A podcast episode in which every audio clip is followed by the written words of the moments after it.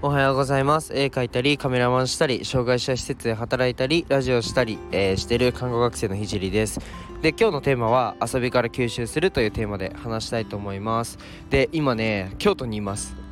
あのー、3年間のご褒美で京都来ちゃおうと思って京都にいるんですけど、本当にね、あのー、今寺から、大きい寺から、えお送りします。で、あのなんだ、高速道路かなが近くにあって少しうるさいかなとは思うんですけどなるべく拾わないところで撮ってるので大丈夫かなとは思うんですけどあの車の音とか少し雑音がうるさかったらごめんなさい。あのいつもね神社でいつもというかたまに神社で撮るよっていう風にあのー、してる回があると思うんですけど今日はちょっと神社のクオリティが 高いところで撮っていこうかなと思います。で今日は、えーと遊びから吸収するというテーマで話すんですけどうんと、意識するだけでもまあ何事も前進しやすいことだと思うので是非最後まで聞いてほしいです。もう僕が本当に大切してるこ大切にしていることなのでもう絶対最後まで聞いてほしいです。で皆さんは転用ってご存知ですか？でまあ僕が大切にしていることでえっとうわまた転用の話かよって思ったのかそのあのー、すいません噛んじゃった。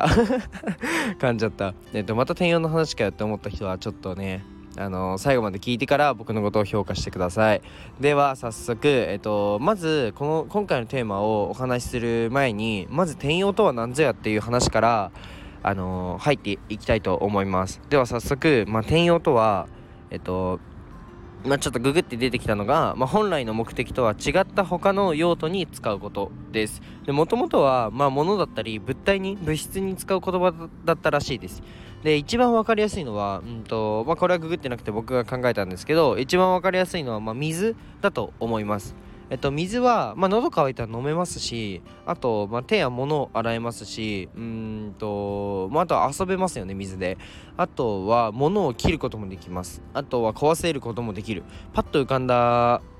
ことを並べるだけで、まあ、これだけ、えっと、できます。これが転用です。まあイメージできましたよね。じゃあ、えっと、これを転これを、まあ、転用を、えっと、僕はあらゆる場面で考えてて、うん、例えば医療ではとかアートではとか、うん、そうだな、まあ、絵にしたらラジオで話したらっていう風に考えるようにしてます。でまあ水は物体で分かりやすいんですけど、ま、思考や感情あとは作業などの行動、まあ、動詞ですね。も、えっと、転用できると僕は思ってます。なので、えっと、僕は遊んでも、まあ、遊びは遊びで終わらせるつもりはありません。えっと今